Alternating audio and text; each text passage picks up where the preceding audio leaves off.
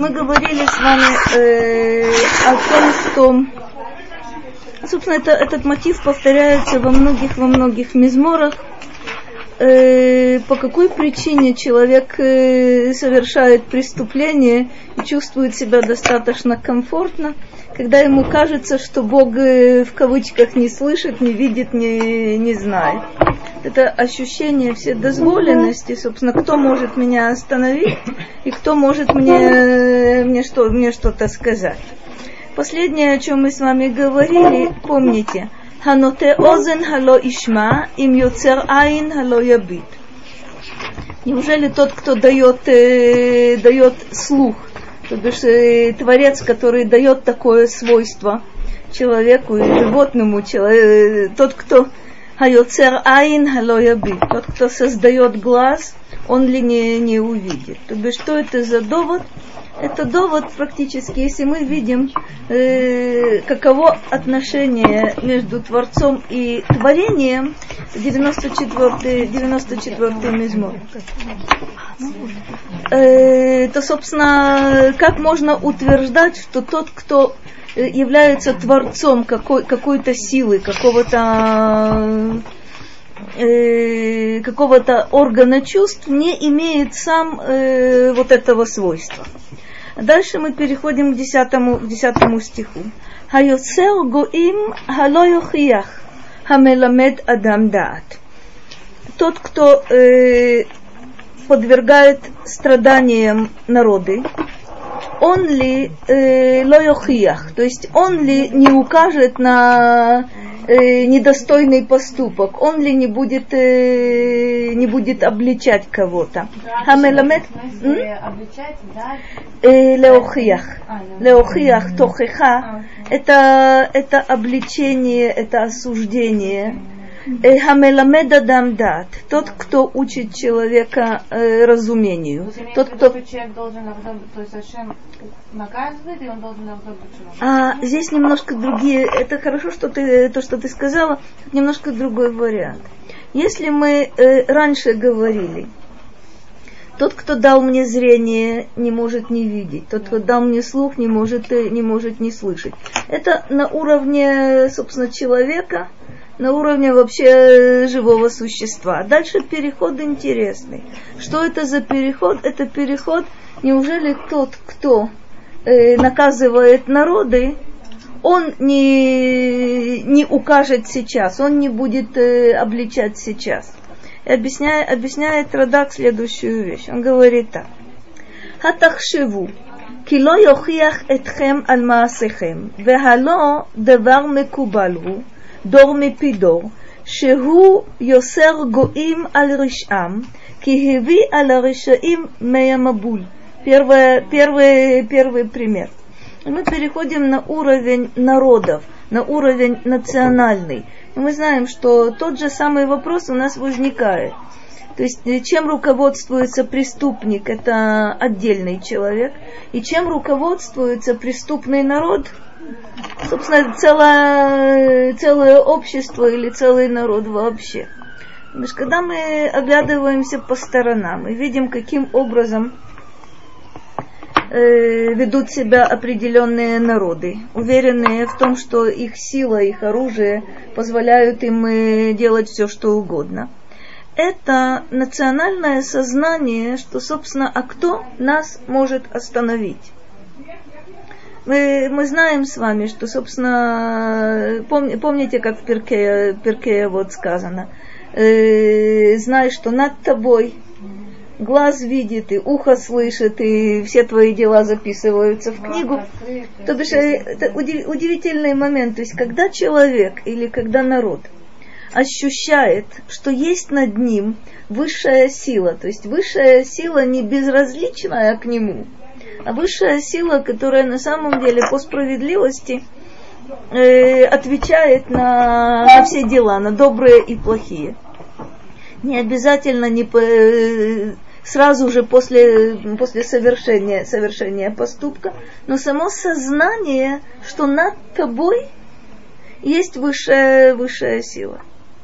Это серьезная тогда, вещь. Это то, что... М? Тогда, если так-то так, то тогда что? Смотри, То есть, когда ощущение безнаказанности mm-hmm. на уровне индивидуальном mm-hmm. или на уровне национальном всегда поощряет грех. А как человек, э, как человек, собственно, убеждает себя, что его никто не видит и никто не слышит? Маленький ребенок, он очень мило делает. Он э, закрывает uh-huh. глазки, глазки рукой и говорит, э, раз я никого не вижу, то Это на самом деле и меня никто не видит. Когда взрослый человек или когда целый народ действует этим же способом, это достаточно позорное поведение. Но как будто бы у взрослого человека и у народа есть другие основания – ты будешь рассказывать человеку, что ну как же, он тебе что скажет? Посмотри по сторонам, почитай газеты. Кто себя как ведет, и на самом деле никакого наказания нет. И проходит годы, и проходит 10 лет, и проходит 50 лет. Кто может справиться с этим, э, с этим государством? Потом происходит что-то совершенно непонятное э, по типу мышка бежала, хвостиком махнула, да?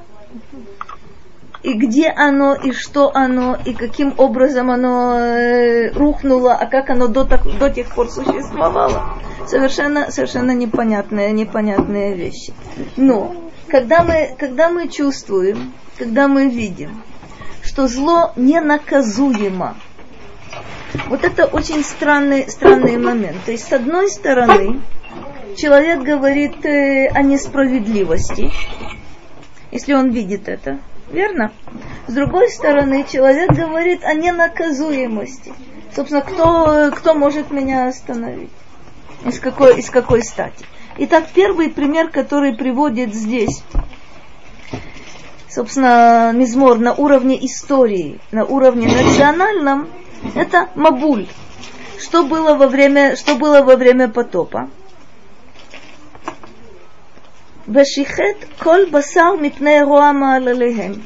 За что, за что э, был разрушен весь мир, за что весь мы, мир был смыт, э, смыт потопом, за их дурные дела. А что было до того? Надо обратить внимание на, на то, что мы о чем уже говорили, и вы наверняка помните. Вы знаете, что э, когда человечество, э, человечество, ну да, ну все-таки, э, стало поклоняться люди, стали поклоняться идолам. То есть вроде не подходит еще, это четвертое поколение всего там. Когда люди стали поклоняться идолам, они получили первый, первый предупредительный сигнал. Мидраж говорит о том, что пятая часть мира была, была затоплена водой. И что? А ничего. Потому что на самом деле это не, не сработало. Потому что когда человек хочет себя обманывать, он всегда найдет возможность себя обмануть. Э... Это правда. Это правда. Это, это правда. Это правда. Мы смотри, совершенно здорово, совершенно здорово. Вы смотрите э, телевизор, который не надо смотреть, или вы слушаете радио, которое тоже не стоит, э, не стоит, не стоит слушать. И что вы видите? Уже лет пять, если я не ошибаюсь. Там наводнение, там землетрясение, там еще э, цунами такой и цунами этакий. И что человек говорит? У, да. То есть ты сидишь перед экраном, ну, может быть, тебе тепло, теп... нет, тепло на диване. Если вы можете, если вы можете на самом деле посмотреть, просто взять подшивки газет, просто, то вы увидите, что где-то примерно это пять лет Пять, э, пять, последних пять лет. А как до этого относились? Как? До этого когда Почему? Это я была часто в Индии. Ташкент был, Ашхабад был, а что еще? Но это очень давно. На юге, в Крыму. А, что-то э, что-то было рядом с Чечней. Никогда не трясло, и там было Да, да, да, да, да, да, да, да, четко. Непонятно.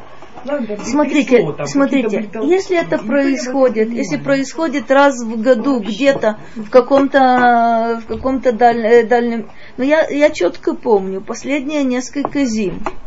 Э, кстати, это вообще-то вещи небывалые.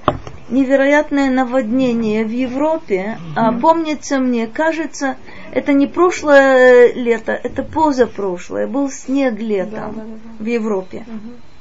То бишь вещи совершенно из ряда вон выходящие. Что человек говорит? Ну да, так интересно. На меня-то не, простите, не капает. Нет, глобальное потепление. Это, это и глобальное потепление, и глобальное похолодание. То бишь, совершенно четко. Э, вы наверня, наверняка помните последние несколько лет, что было э, со снегопадами во Франции.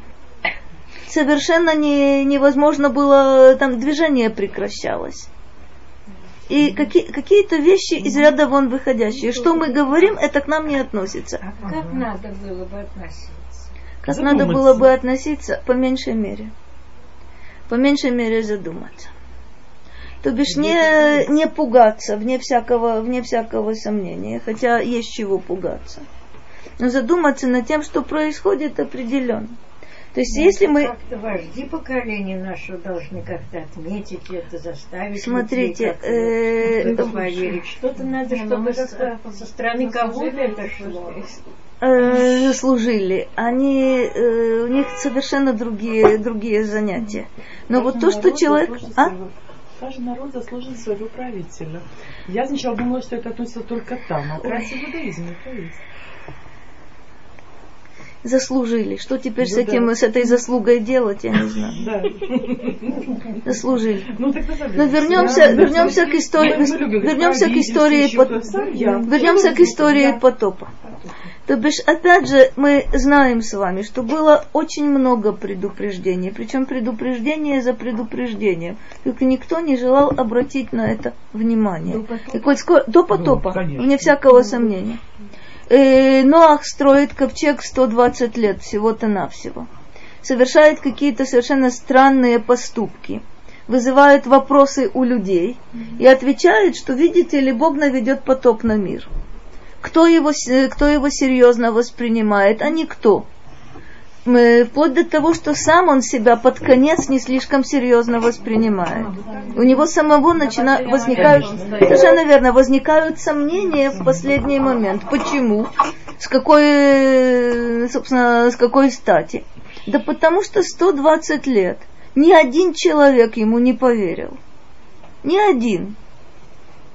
Ну, э, если, если ты говоришь, что дважды два четыре, на протяжении 120 лет тебе говорят нет, то в конечном итоге э, я понимаю, что вообще-то у нас уйдет намного меньше, намного меньше, чем 120 лет, мы тоже станем в этом, э, в этом сомневаться. Что Рахель говорит? Ну, это бывает, и я себе говорю, что вот значит, что ты делаешь, ты вроде понимаешь, что да, это Ташима, там еще это, а тогда появляются сомнения. Совершенно здорово. Они мо- не мои ли это фантазии? Это Почему люди вокруг? Мы можем научиться, что... Да.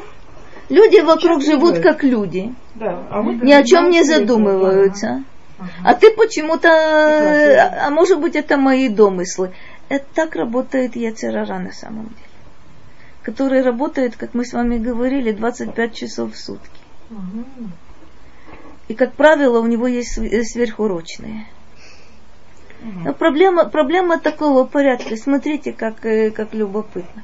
Если вы видите что-то в окружающей вас, вас действительности, если вы, вы видите какие-то намеки, вы видите какие-то какие сообщения, да? Даже если вы ошибаетесь, лучше, чтобы вы это видели. Почему? То бишь вы на самом деле выстраиваете определенную э, обстановку для себя – которой вы будете обращать внимание на, на то, что с вами происходит и то, что вы делаете. И в этом уже есть польза. Я никогда не смогу сказать, с человеком или со мной произошло то-то, то-то, то-то, это за что? По списку. Я этого не знаю. Но если я догадываюсь, или если я по меньшей мере говорю, это возможно, может быть так, или я не знаю за что и как, но есть связь между поступками и с тем, что со мной происходит, и теми знаками, которые я вижу вокруг, так намного лучше. Даже если я не могу четко связать вот это за это, а это за это. извините, я говорю, uh-huh. почему задумываюсь, потому uh-huh. что иногда думаешь, а правильно ли я вообще вижу, а может я неправильно, то есть появляется сомнение, как Вопрос о том, что вы видите. Да, и что я вижу. Вопрос о том, что вы видите. Если вы Если... скажете мне, я, э, я, я вижу... и как бы увидеть. Ведь мы видим, все люди видим одну и ту же вещь, и по каждому по этому Совершенно поводу у каждого свое мнение. И каждый по-своему это объясняет. Ой, ничего, случайно, ой, извини, ой, как хорошо повезло. Кто-то сказал, ой, спасибо, тогда Рваша. То есть, понимаете, и Смотрите. почему я говорю, что какое сомнение появляется? Правильно ли я понимаю ситуацию, а может я неправильно понимаю? Значит, глядите. Есть у нас э, вся работа наша состоит в том, чтобы правильно видеть направление. Да. Детали, хороший вопрос. Детали не суть, э, не суть важно. Что, что я пытаюсь сказать? Увидеть четко причинно-следственные связи. Я совершил такой-то поступок, и за это я получил то-то, то-то. Или мне посылается предупреждение, чтобы я не... и так далее и тому подобное. Смотрите, это вещь очень условная. Но почему я предпочитаю так? Почему я предпочитаю ошибиться, но не сказать, а ничего, все, э, не трогайте меня, все пустяки, все, никаких знаков, ничего, ничего не происходит, все мы бредем в потемках, ничего не понимая и так далее. Почему? Потому что вот та, второй вариант – это вариант вседозволенности это определенно человек говорит, ничего нет вокруг. Вот что я буду делать, то и, то и будет. В этом колоссальная, колоссальная опасность. А то, что вы сказали, вы правы. Мы с вами видим одну и ту же вещь. Самое странное, что одна и та же вещь может быть вам посланным знаком в одном, а мне посланным знаком совершенно в другом. И это будет правильно. У меня произошла ситуация несколько месяцев назад, месяца 3-4, я подумала, что ой, какой сейчас делает подарок, и все это обосновала, мне так было хорошо. Ну, потом, Потом я поняла, что это вообще мое испытание, а сейчас это у меня проблема. Вещь одна и та же. Очень здорово. То, что произошло, понимаете? Очень здорово. Единственное... Мне обращаться к Равину, видите, как мы Очень здорово. Единственная вещь, которую вы должны помнить, что все от Ашема, да? Все свыше. Это я поняла. Это то направление, о котором я говорю. Хорошо ли, плохо ли, кстати говоря, э, мы говорили, я только напомню вам. Есть правило. Мудрецы говорят так, что за э, тяжелое, за плохое человек должен благословлять, как он благословляет за хорошее. И спрашивают мудрецы, с какой, с какой стати. О чем идет речь? Потому что ты не знаешь, ты даешь оценку. Вот это хорошо, а это плохо. Тебе говорят, все имеет, что такое благословлять за все? Знать, что все из одного источника. Вопрос о том, кстати говоря, вещь, которую я получаю – и даже вижу, что это хорошо, и уверена, что это хорошо, иногда может повернуться совершенно другой стороной и наоборот. Вот то, что, то, что мы воспринимаем как зло, как наказание, как э, проблему, как беду, а впоследствии это оказывается нам на благо, это происходит, честно говоря, достаточно часто. Проще говоря, откуда вот эти перемены, откуда эти повороты? Это я. Это я. Не, кстати говоря, нужно обратить внимание, мы сию, сию секунду еще скажем одно слово и вернемся к этому. Второй пример. Векенан шейздом. Будьте здоровы. Векенан шейздом. Хинераа веядама асехем. Угмулам кефиришам. Веэх тумру шейно йодея вейно шумея. Второй пример это сдом, который жил, э, жил безбедно и никак, ни о каком наказании вообще речь, речь не шла. Но пришел момент, и с дом, собственно, был стерт с лица, с лица земли.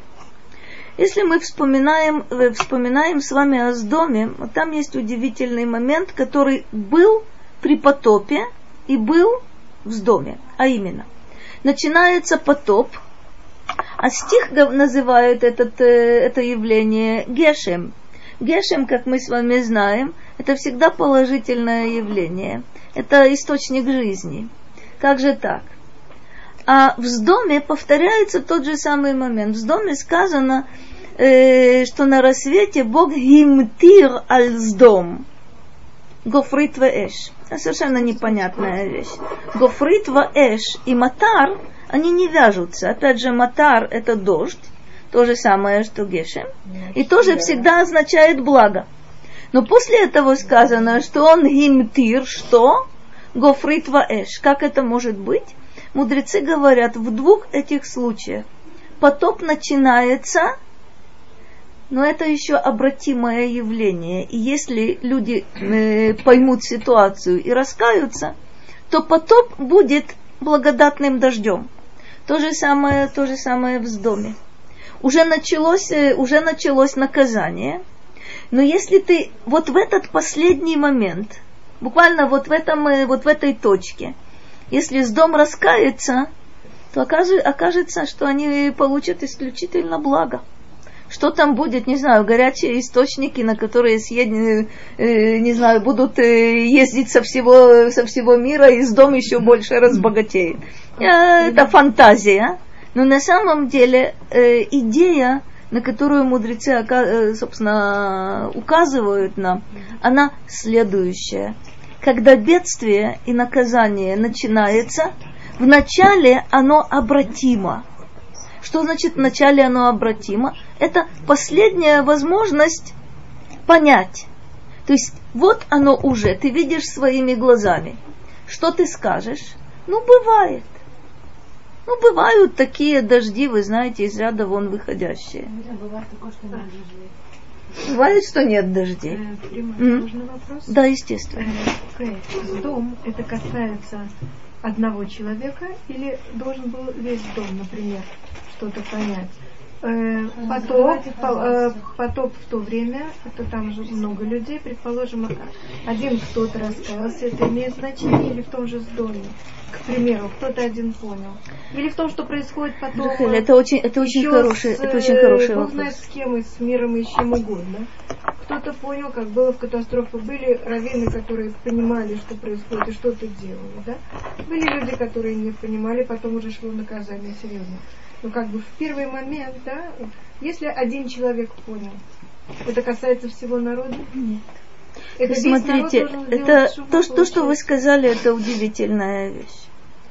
Мы никогда не можем знать, каково соотношение сил в мире.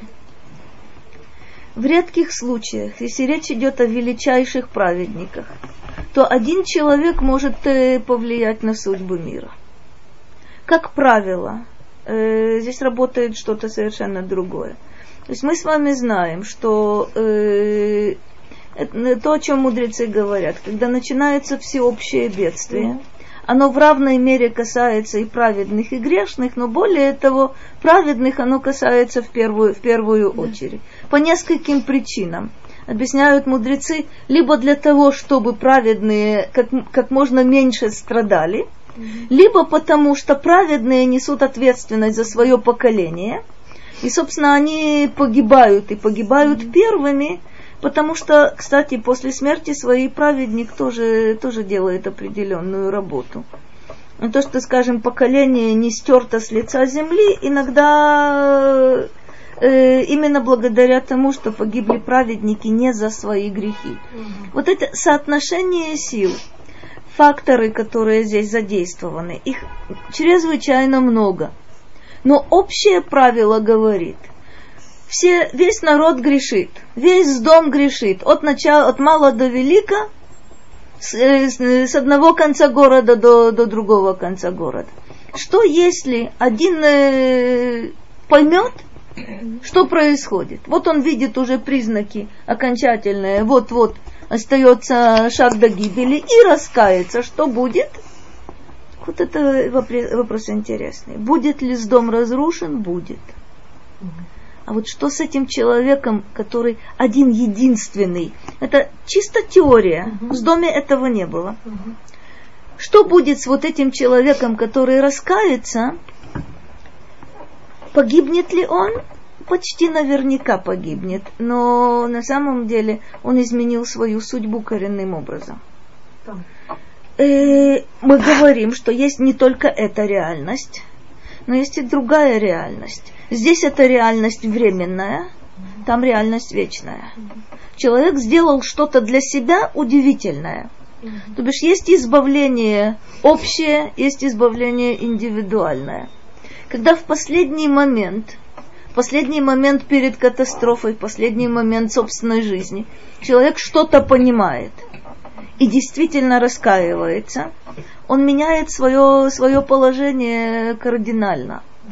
Может ли он вот этим, э, вот этим своим поступком изменить э, происходящее в мире? Как правило, нет. Но мы не можем сказать, э, сказать точно, что нет. Бывают разные ситуации, дорогая. А, скажите, пожалуйста, я не знаю, что там точно в Лоте никто не, в последний да. момент не сделал шоу.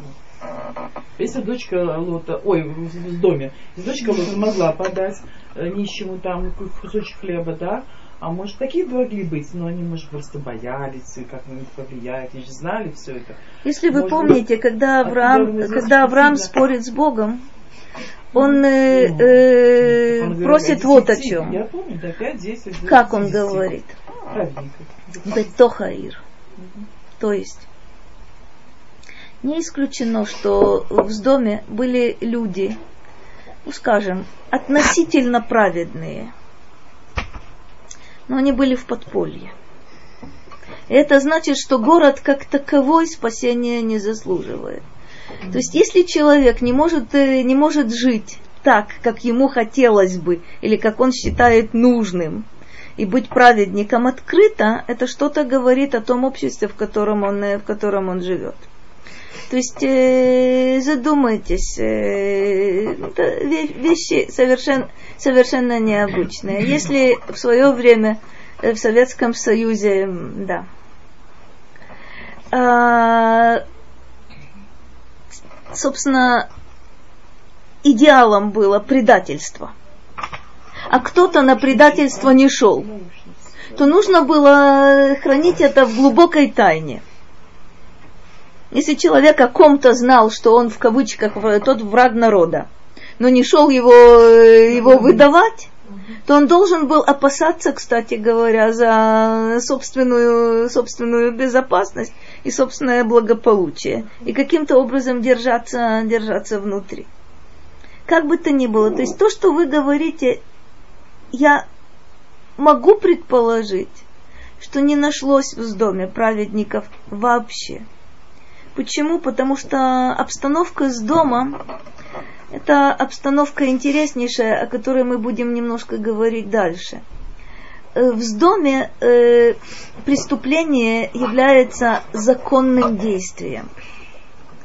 В том обществе, где преступление является законным действием, практически э, почти нет шанса, что там будут праведники в нашем понимании слова. Почему?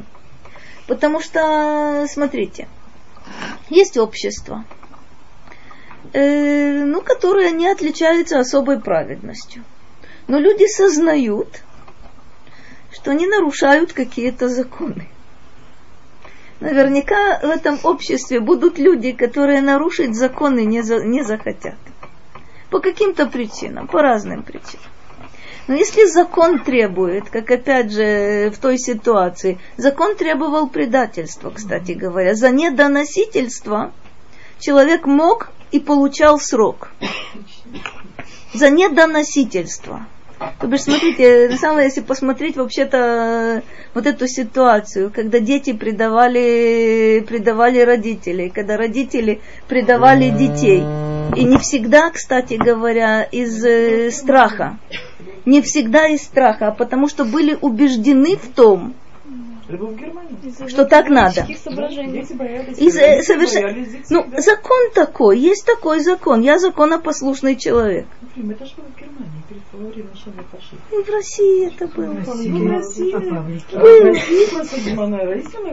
Павлик Морозов это один, один из примеров, причем неизвестно, что там было. Но это был идеал. Говорю и об этом, это же уже Все правильно. Я говорю сейчас о другом. Я говорю, а что? В доме могли быть те люди, которые сделали шоу в последний момент.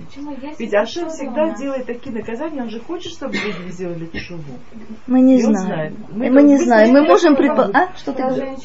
Мы же знаем, что когда... спасла евреев, которые разведчики, помните, так, то есть не отплатили, то есть если кто-то... это, это, удивитель, это удивительная вещь. То что, то, что Адаса говорит, она говорит э, очень интересный момент. Она говорит так, что если бы в доме было такое явление, можно предположить, что хоть каким-то образом это было бы отмечено, если не в прямом а. тексте в Торе, то хотя бы где-то в Мидраше. Почему Адас, Адаса говорит? История Иошуа и разведчиков, история с Рахав. Кстати, у нее занятие было не слишком, э, не слишком благопристойное, но образ интереснейший. И ты совершенно права. Помимо того, что мы читаем э, о ней э, в книге Иошуа, есть удивительный мидраж, который говорит о том, что Иошуа на ней женится. Uh-huh. То бишь это а, вообще не, неожиданный какой-то поворот. То бишь, если, если среди всех вот этих людей, которые, которые ничего не поняли и ничего знать не хотят, находится одна женщина, э, ну не слишком, э, да. Праведница, скажем. Э, якобы. Небольшая праведница. И якобы Якобы. Вот это удивительный момент. Это необычно, это не случайно, кстати говоря. То есть, если бы нам рассказали сказку, что среди всех вот этих преступников, которые вообще-то знают, что они здесь временно живут, а когда евреи придут, нужно будет освободить территорию, а это действительно знают, об этом Рахав говорит прямым текстом. Только одна единственная женщина – которая вообще-то, ну, со всех точек зрения вроде бы особой праведностью не, не отличается. У нее, то есть, смотрите, это момент удивительный. Человек может прийти к сознанию, э, к сознанию и признанию истины, даже если он находится э, в положении весьма неприглядном, даже если он в болоте по горло – даже если его э, профессия, его обстоятельства его жизни и так далее э, приводят его, э, в общем, как будто бы в тупик. Рахав и только Рахав из этого тупика выходит. Как ни странно. Семью она спасает. Благодаря ей спасена вся семья. Это правда. Что они знали, я предполагаю, что они явно не были ее, э, ну скажем, не разделяли с, э, с ней ее точку зрения. Но благодаря ей действительно они были спасены. Но вер, вернулись. וכן הוא המלמד לאדם דעת, אם כן, האח לא ידע דעתם ומחשבותם, והלא הוא לימדם דעת. вторая половина стиха Хамеламед Адамдат возвращается к тому, о чем мы говорили, о слухе, о зрении, но более того, как может не знать тот, кто мне дал разум, кто мне дал, э, дал понимание. Хашем Йодея Махшавот Адам, Кихема Хавель, это о чем Господь знает э, помыслы человека. Что он знает? Кихема Хавель. Что такое, что такое Хевель? То есть, это есть и этого нет. Когда мы, когда мы говорим Хевель, это что-то несуществующее на самом деле, не имеющее никакого значения. О каких помыслах человека идет речь? Объясняет Радак так – הוא יודע שמחשבתם עליו כי הם ההבל. Он знает, что помыслы людей о нем это пустое. В каком смысле? שחושבים עליו, שאינו יודע מחשבותיהם ומעשיהם. В чем пустое? Это люди думают, что он не знает их помыслы и их поступки. Но это, это самообман. Это самообман, то бишь мы убеждаем себя в том, что нас не видят и нас не слышат, и поэтому э, мы можем делать все, что нам угодно. Или, второе объяснение. О перушо, кихема хевель, кихем хошвим лаасот давар, והוא מפר מחשבותם, ואין בידם להקים מחשבותם אם לא ידע הקל יתברך. в каком смысле их помыслы и замыслы это пустое? Человек убежден в том, что он спланировал все на 200 лет вперед и э, начинает э, притворять, притворять в жизнь. О чем совершенно верно, пятилетку, столетку, двестилетку. Обратите внимание на то, э, на то, как, собственно, люди просчитывают, просчитывают свои, свои поступки. О чем, о чем здесь сказано? Это человек думает, что то, что он наметил, он вне всякого сомнения реализует, но Бог знает, что замыслы человека это Гевель. Почему это Гевель? Всегда, когда я полагаюсь исключительно на себя, как правило, э, в ответ я получаю интереснейшую улыбку Бога свыше. То есть, когда... А? Это не та улыбка. Это не та улыбка, но это хорошая улыбка. То есть обратите внимание, если вы, когда человек только на себя надеется, как правило, он получает либо щелчок по носу, либо вот эту великолепную улыбку. А на самом деле, то есть вдруг, вдруг все, все у тебя рассыпается под руками, ты даже не понимаешь, каким образом это, это получилось. А, не знаю, у меня есть, э, есть знакомый, который строит минимум на 10, э, на 10 лет вперед. И рассуждение примерно такого, э, такого содержания. Вот если я сделаю так и так и так и так, то будет этак. А вот если так, то этак. Я, когда я у него спрашиваю, слушай, зачем ты попусту время тратишь? Он говорит, а иначе у меня, я себя неуверенно чувствую. То бишь, э, после этого я у него спрашиваю, твои, э, твои планы на десятилетки, они когда-нибудь реализовались? Нет, говорит. Никогда. А зачем же ты опять это строишь? Ну как? Для уверенности. То бишь, что мы делаем? Мы обманываем себя. И говорим, что а иначе мы не можем. М? Фримана, есть такая фраза, если хочешь рассмешить Бога, расскажи ему свои планы. Свои планы. Ему даже рассказывать не надо. Составь планы. Вот это если хочешь рассмешить. Но самое, но самое любопытное, что мы смешим самих себя и не понимаем. Смотрите, ну, тут ну, тоже очень здорово. Тут так, есть, э, тут есть, пара, есть определенные парадоксы. К шабату надо, надо. Нет, ну, это другое. Это, это, а это мецва. спонтанно в пятницу ничего не знаю, где шаббат, чего шаббат. Это мецва. А, так это же он планирует? Когда человек планирует, Почему? Я так и было. У меня же следует шаббат. Он рассчитывает свои планы, свои силы, свое время. Это он себя Смотрите, тут вот, тут вот какой, вот какой любопытный момент. Есть тонкая грань. Я с вами полностью, полностью согласна. Если я не буду планировать то, как я завтра пойду на работу, э, похоже на то, что не пойду. Я должна, для того, чтобы пойти завтра на работу, я должна э, посмотреть, каким образом я готовлю урок. Что я делаю для того, чтобы выйти завтра в таком-то, таком-то, таком-то часу. Это нормальный план.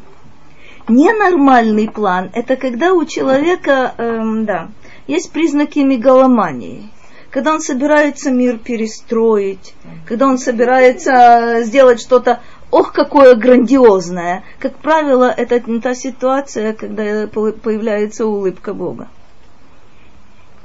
Это достаточно любопытные, любопытные вещи. Кстати говоря, когда человек идет шаг за шагом, четко зная, что без, без помощи свыше э, практически ничего не будет, тогда это нормальный подход, э, подход к действительности. Когда же он рассчитывает, э, это было, это было, правда, очень, э, очень давно, но мне это всегда очень нравилось. А, в 1972 году в Израиль уезжал один наш э, знакомый. Он чего-то начитался писем, а тогда, в общем, ходили по рукам письма из Израиля. И были люди, которые считали, что они уже по письмам э, четко ориентируются, все понимают, все знают. Мне очень нравилось, э, собственно, я девчонка была, но уж очень мне это понравилось, как люди готовились э, к отъезду в Израиль. Значит, расчет был следующий. Он приезжает в Израиль, а вне всякого сомнения получает э, отделение в хорошей больнице – Э, почему отделение? Но он объяснял, что на самом деле, даже если он будет работать просто врачом, он, конечно, на жизнь заработает. Но нужно же обеспечить своих детей и внуков. И тогда ему нужно отделение. Это, это было настолько здорово, значит, мы так это слушали, слушали. Человек приехал. И что самое любопытное, получил отделение. Но не, не такое, как он думал. Там было всего-то, если я не ошибаюсь, э, не знаю, 10 мест, по-моему. Не там, где, не там, где он э, рассчитывал. И что? страшное разочарование, страшные обиды на, на весь Божий свет. Почему? Потому что человек, смотрите, вот то, что, то, что Рахель говорила приезжает человек не слишком, э, не слишком молодой. И действительно в не очень хорошей больнице получает свое отделение. Хорошо? Замечательно. Да, но он же думал, что отделение будет в какой-то центральной больнице и минимум на 100, э, да, на, на 100 мест. Это страшнейшее разочарование. Страшнейшее разочарование. Самое интересное, нет. Тогда, не, тогда, нельзя, тогда нельзя было вернуться. Это, это были 70-е годы, еще без, еще без языка. Смотрите, это правда. Человек был, человек был на самом деле хирургом от Бога. Это правда. Это правда. Такого хирурга вообще-то нужно было, нужно было поискать. И, как я понимаю, это действительно поняли. Конечно. Поняли, но он получил не то, на что он, на что он рассчитывал. Вот это польза планов. Когда же человек на самом деле э, не слишком культивирует вот эти свои планы далеко идущие, но использует все свои, все свои возможности. Вполне возможно, что он мог бы добиться, добиться и большего. Но когда ты на весь Божий свет в обиде, да я почти уверена, что это, что это где-то его затормозило. Потом был очень славный человек. Когда он разочаровался в своей э, карьере хирурга, в достаточно преклонном возрасте он решил стать членом Кнессета. Это уж точно не получилось.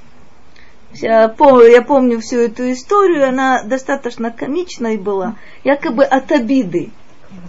Из-за того, что... Через потом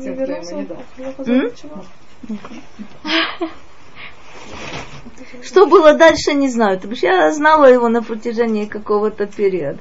В чем интересно, что при всех достоинствах, которые, кстати, никто не отрицал, был хирург от Бога. Как он использовал вот этот свой дар, это уже другой вопрос.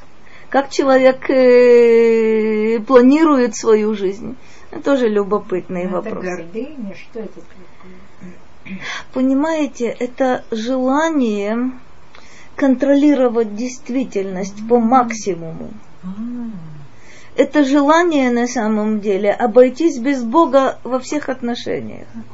Что у меня, у меня нет сил, вот какой парадокс. Он не понимал, что может Бога данные руки его. Это же... Смотрите, парадокс, вот, парадокс вот тако, такого плана. Это воспитание мира. У каждого из нас есть э, способности, есть э, вещи, которые определенно можно назвать э, даром свыше.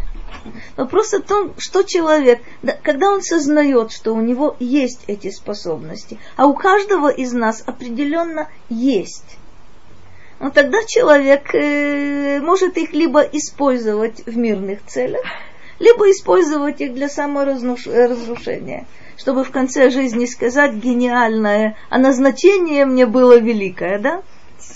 Э, это, кстати говоря, это самый глупый из всех возможных э, выходов. Знать, что, что есть у меня, я человек не бездарный, есть у меня силы, есть у меня возможности, и в конце жизни сказать, ах, назначение было.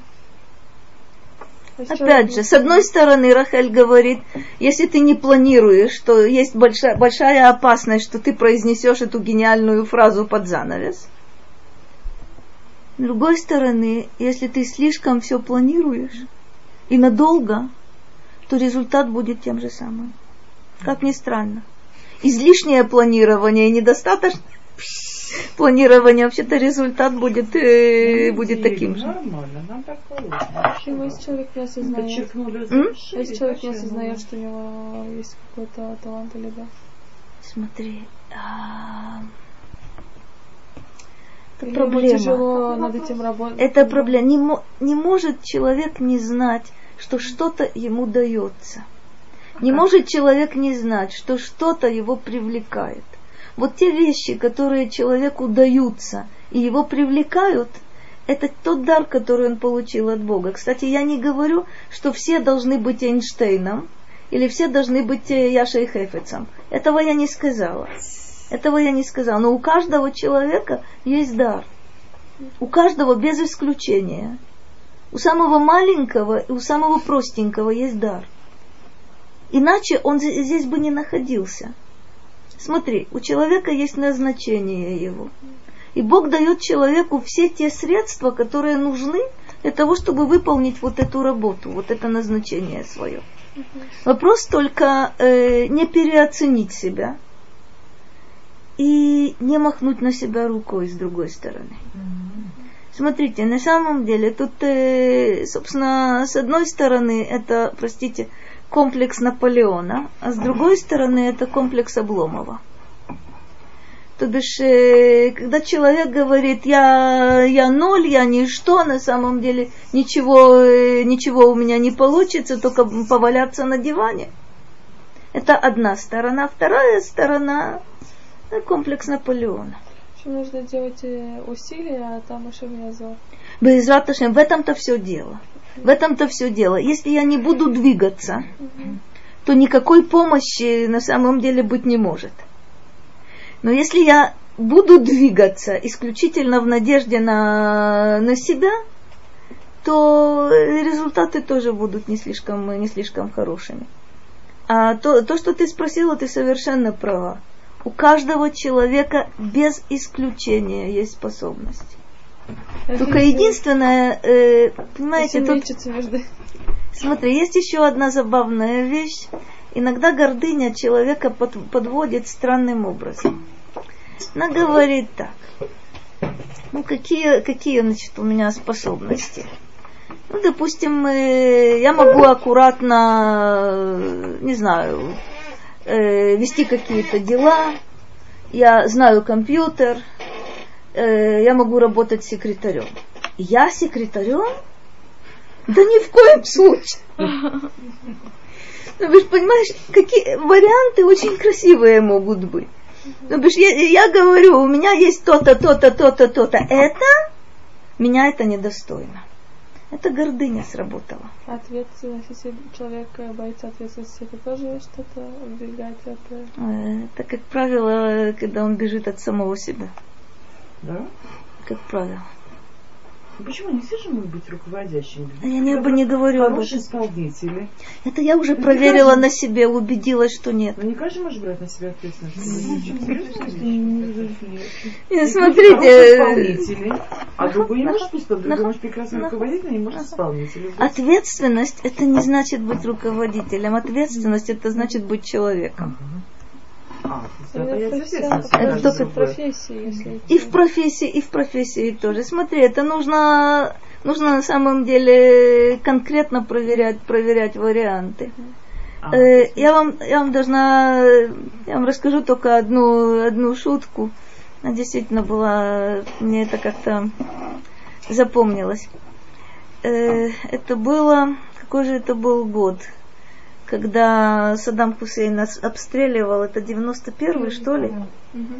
Э, я что-то нечетко, нечетко. А? Конец, что, что-то в этом.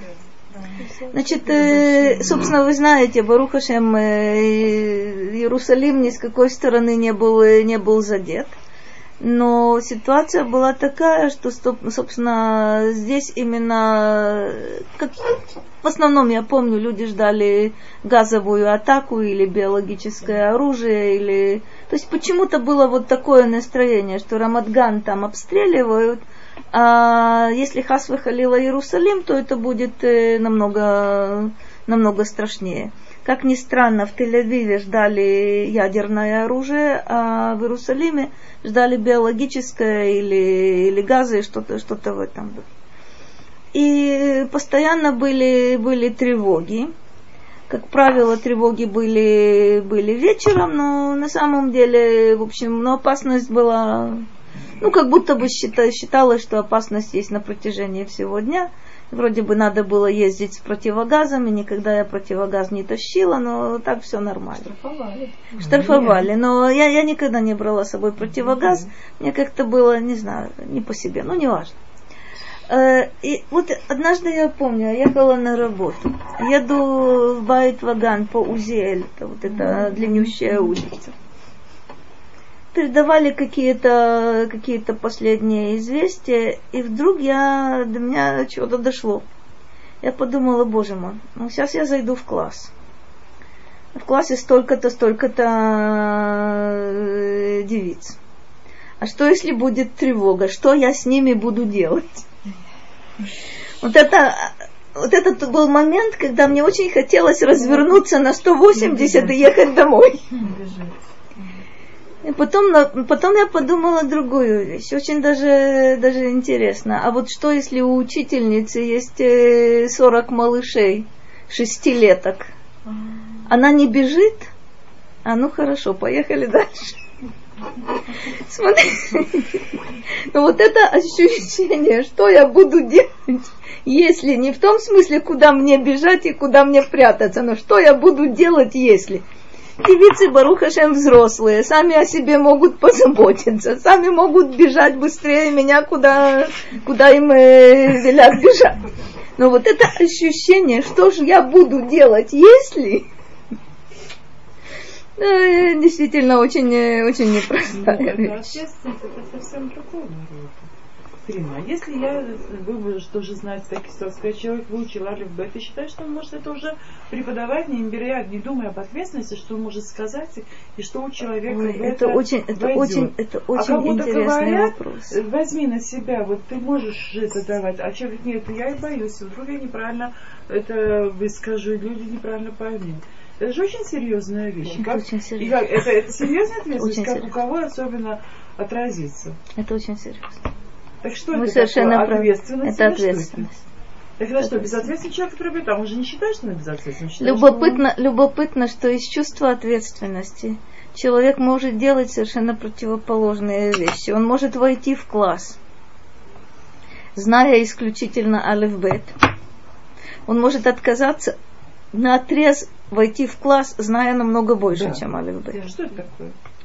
Это выбор человека, который он делает. Я знаю ситуации, когда в той же Москве и в Питере.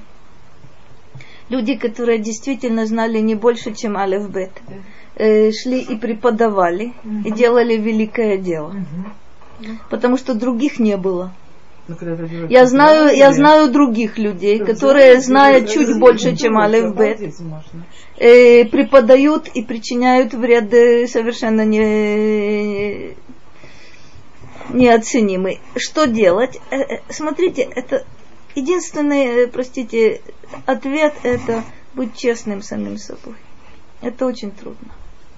Нет, ну в России Очень там трудно. есть возможность, кому, во-первых, преподаешь, и что преподаешь, и какой уровень тем, кому ты преподаешь, и что ты хочешь. Если хотите, если хотите, Рахель, я вам скажу одну единственную вещь, только не велите казнить.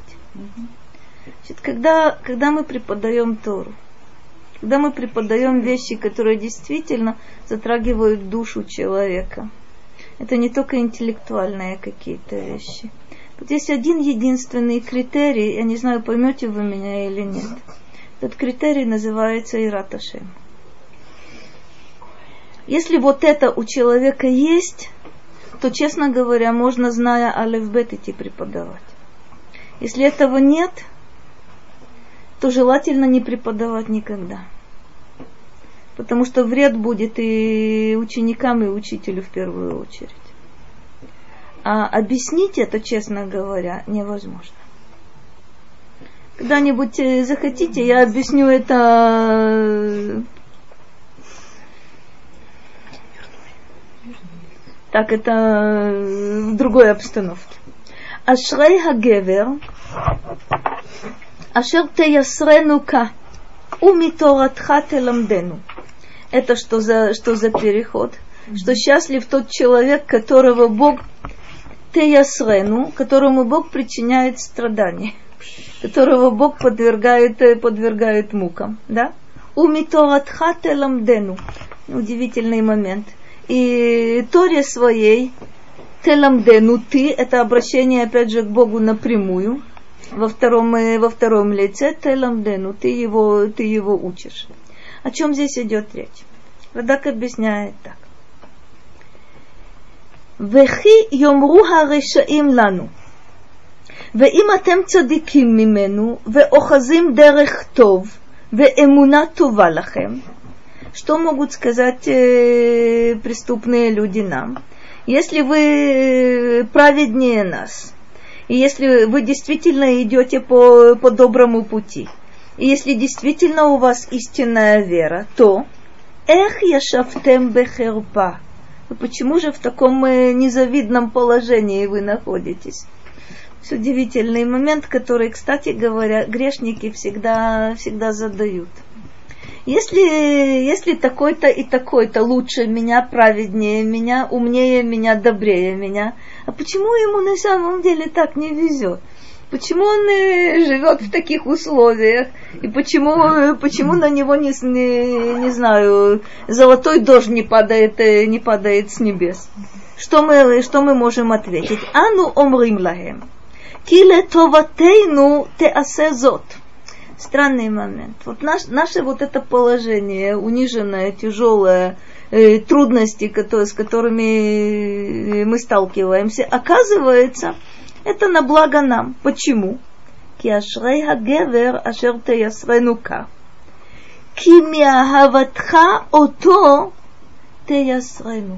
Удивительный момент. Почему, почему это хорошо? Почему счастлив тот человек, которому Бог причиняет страдания? Ми агаватха ототе ясрейну. Потому что ты причиняешь ему страдания из любви к нему. Что это за из-за люб, из любви к нему? О чем идет речь? Почему праведнику действительно достаточно часто тяжелее приходится, чем э, человеку попроще? Почему, э, что, что это за парадокс такой любопытный? Особенно э, известно, что человек страдает, когда он переходит на другую ступеньку. Переходит на другую ступеньку – но на самом деле еще не совсем э, уверенно себя на этой ступеньке чувствует. То бишь, э, что получается? Когда человек чувствует себя комфортно, когда есть какая-то э, стабильная ситуация, а вот ты для того, чтобы подняться на более высокий уровень, ты должен от стабильности отказаться – что будет, когда ты поднимешься на более высокую ступеньку, а там ты еще не укоренился и не обосновался? Что будет? Как на любом новом месте. Как человек физически себя чувствует на новом месте? Дискомфорт. Дискомфорт. Дискомфорт. В духовном отношении будет происходить то же самое. Если пока ты находился на определенном, на определенном уровне, и есть там стабильность, ты чувствуешь себя, собственно, на своем месте и достаточно комфортно. Начинается подъем, начинаются также какие-то какие неприятности, которые совершенно тебе непонятны. Ты говоришь так. Вот я, я стал предъявлять себе более высокие требования. Я стал, не знаю, я стал учиться, я стал э, соблюдать больше. И якобы я ожидаю чего? Что мне будет намного лучше, намного легче. А что на самом деле получается? Когда есть вот это движение, на самом деле, причем обратите внимание на странную, на странную закономерность. Как, как движение вниз воспринимается достаточно хорошо, достаточно удобно. А движение вверх как правило, почему-то находит сопротивление. Есть масса объяснений тому, что происходит э, в таких, э, ну, в таких процессах. Даже физически это понятно, ведь вниз-то лететь легче. Это правда. Катиться вниз, как правило, как правило, удобно. А карабкаться, это что туда Чисто, Чистая правда. Чистая правда. Какая иначе, как вы подниметесь, если не будет вам тяжело? Так вот это, вот это удивительный момент. Ведь, собственно говоря, что, как правило, людей останавливает – я предъявляю себе какие-то более высокие требования. И даже чувствую, что я нахожусь в движении, я наталкиваюсь на какие-то препятствия и говорю себе, а собственно, с какой стати. Мне же было раньше достаточно, достаточно комфортно. Есть еще несколько интереснейших парадоксов, кстати говоря. Я почти уверена, что каждый из вас это знает – я не слишком помню это по себе, но уж очень часто слышала от других. Когда человек начинает э, что-то соблюдать, то, как правило, у него появляется замечательное такое ощущение, и все ему удается, и все прекрасно, и все замечательно. Но вот когда он старается, вот но когда он старается подняться, то бишь ведь надо идти дальше, надо идти вверх, вот тут начинаются проблемы. И человек говорит так. Вот как только, когда я начинал, мне было очень хорошо. Ходунки забрали. Может, продолжать не надо? Нет, так же написано, что тебя как на крыльях орла. Так ходунки у ребенка забрали. Да, было такое. Вы говорите, когда поднимаемся, нам тяжелее. Тяжело, да. Но душе это легче. Нет, потом она понимает, что вот это, А вот это очень интересный момент. В духовном отношении легче только тогда, когда мы оглядываемся назад и видим тот путь, который мы прошли. Потому что то, что вы сказали, это очень, очень хорошее замечание на самом деле было. Э, обратите внимание, то есть мы условно э, проводим какую-то грань. Мы говорим, э, да, мне тяжело, но в каком, но в духовном отношении мне легче. Мне и тяжело в духовном отношении, мне и легче в духовном отношении. То есть, когда я начинаю хоть в какой-то мере себя уважать, за то, что я могу, э, могу преодолеть какие-то вещи, могу продвинуться, я начинаю понимать что-то. Это действительно дает очень, э, очень хороший толчок э, для движения, для движения вверх. Но вот какой момент. А что некомфортно? Это кому некомфортно? Это руке некомфортно? Это ноге некомфортно? Нет, это все та же душа. Почему? Потому что, ну, во-первых, у души, как мы знаем с вами, есть пять уровней. Так вот, то, кому не, совершенно верно, то, кому некомфортно, это называется животная душа. То есть, потому что животная душа у нее есть потребности совершенно четкие. Это чтобы быть, э, чтобы было тепло, светло, чтобы не страдать от голода. Нет, ну, это, под самое главное. А знаете, что, это? Мне. Я могу так вот, это очень боком, это тепло, это тело. Я а душе мне. На самом деле, мой, есть у нашей души более высокие уровни, у которых потребности другие. Но ведь любопытно, что все ступеньки души связаны друг с другом. И когда некомфортно самой низкой ступеньке, то и ступеньки повыше тоже испытывают дискомфорт. Но мы с вами знаем, знаем совершенно, совершенно элементарные вещи. Когда э, у человека есть физическая боль, то у него есть и боль душевная. Почему? Ну пусть рука болит сама по себе, а собственно, какое это ко мне имеет отношение? Очень имеет отношение. Очень имеет отношение. Что же оно, что же оно такое? Да потому что все вот эти ступеньки, они связаны, это сцепление определенное. Благодаря вот этому сцеплению и цепочке у меня есть возможность контактировать с очень высокими уровнями собственной души и практически выходить на контакт э, с высшими сферами. Иначе мое положение было бы, конечно, неотличимо от положения кошки. Это чисто, чисто физическое существование. У меня есть другие варианты. Но именно то, что у меня есть... Ой, еще полсекунды. То, что у меня есть другие варианты, это э, и к страданиям ведет. Но здесь удивительный момент. Счастлив тот, кому Бог причиняет страдания. Умиторат хателамдену. Какая связь между теми страданиями, между тем дискомфортом, который человек испытывает, и тем, что Бог учит вот этого счастливого человека. Хотя это удивительное определение счастья. Удивительное определение счастья.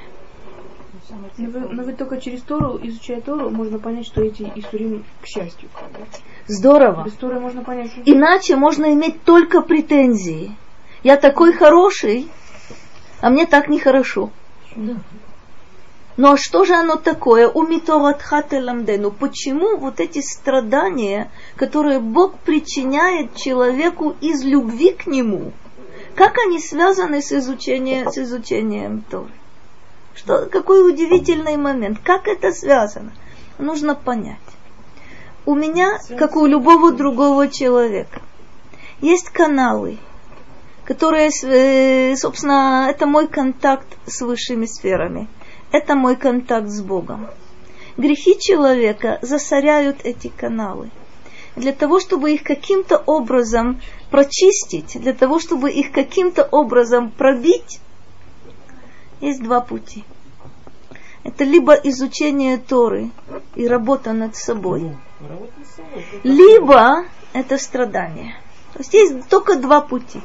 Путь Торы и путь страданий. Так вот интересный момент. Теоретически, зная это, я говорю, я выбираю вот этот путь позитивный – я хочу, э, я хочу только, э, я буду изучать Тору, я буду работать над собой, я буду э, э, очищать вот эти, вот эти каналы, и все будет совершенно замечательно. Но ведь человека, его э, образ жизни очень затягивает. Я не сознаю на самом деле, что есть у меня какая-то ущербность. Но это известно, простите Богу. И происходит вот эта чистка очень болезненная при помощи страданий. Именно страдания открывают человека для каких-то, для каких-то других контактов.